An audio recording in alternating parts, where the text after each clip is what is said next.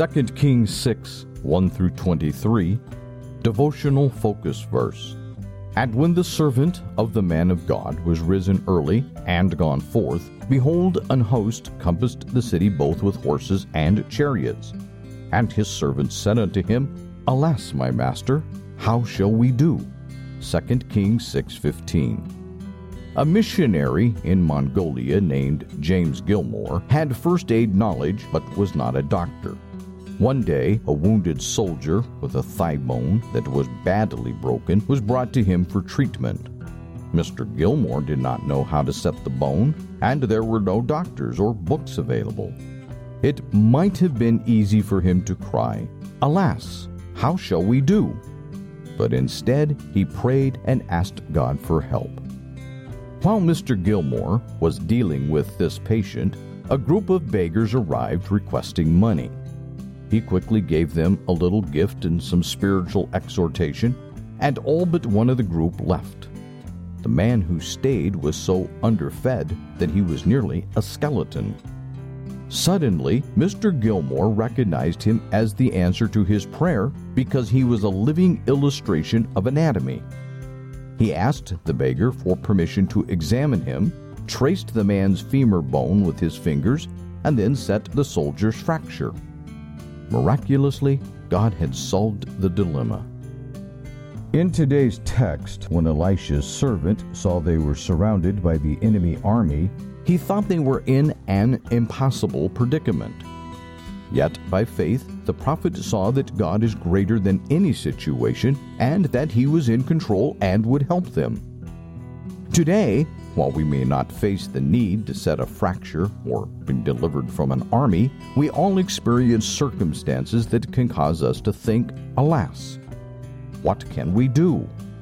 Perhaps we have a rebellious teenager, a terminal illness, a financial crisis, or a leaky roof. Whatever our situation, we can remember the point of this account God is at work for his people in ways that we cannot always see. He knows where we are and what we are facing, and He has the power to bring us through and be glorified in our lives. If you have an alas circumstance in your life, why not look to the Lord and see how He will undertake for you? Background information The first six verses of the text tell of the axe which floated one of the communities of the sons of the prophets under Elisha's leadership had outgrown their facilities. The place was too strait, too small for them, so they undertook a building project. This was probably the school at Jericho because they went to the Jordan River for the wood. When God miraculously caused the borrowed axe to float, it illustrated that he and also Elisha cared about these students. Baal worship was prevalent, and this miracle would have helped reassure the young men that God was with them. Verses 8 through 23 show God's miraculous protection of Elisha and his servant. Syria, to Israel's northeast, regularly made guerrilla type raids into Israel. Yet, God repeatedly thwarted Syria by revealing their plans to Elisha, who told Israel's king, Jehoram.